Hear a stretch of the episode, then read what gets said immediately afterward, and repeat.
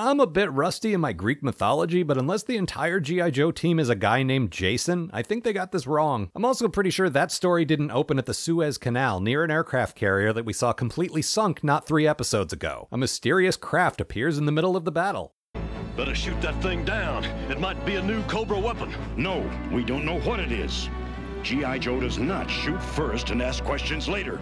Shoot first and ask questions later. It might be a new G.I. Joe weapon. I have nothing to add to this. The Cobras do indeed shoot first, and the craft drops a cone shaped object that I can only assume is some DNA, as seen in Dr. Mindbender's now infamous dream. Both teams send guys to check the thing out, and the Joe team contains Sergeant Slaughter, and I'm not sure if I have a whole lot more barely literate wrestler jokes in me, you guys. Then a laser gets fired into the thing, which I guess we're calling the coil now, and somehow this transports everyone back in time. Some ancient Greek dudes show up, and whoa, they don't actually speak English. Points in the slightly more credible column. Okay, now hand those points back immediately because apparently Sergeant Slaughter speaks ancient Greek, which might be the most difficult thing the show has ever expected me to believe. And I still remember Fatal Fluffies. Because of their advanced skills and tools, these toga dudes begin to assume the assorted Joes are gods. Which is cute, except Sergeant Slaughter clearly flexes his muscles right in front of them on purpose so they'll think he's Heracles, aka Hercules. Man, don't force it, just let it happen. Like, go have sex with a swan like you normally would and then let them assume you're Zeus. Hey, don't blame me for taking this to a weird place. That's one of the better known Greek myths. You can't pin that on me. They also mishear Tomahawk as Argonaut, and I can see where this is going, except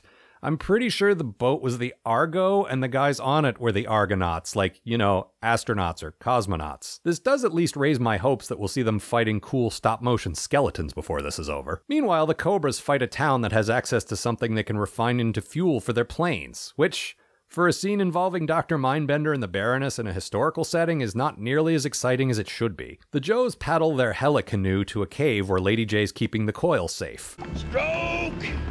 Stroke!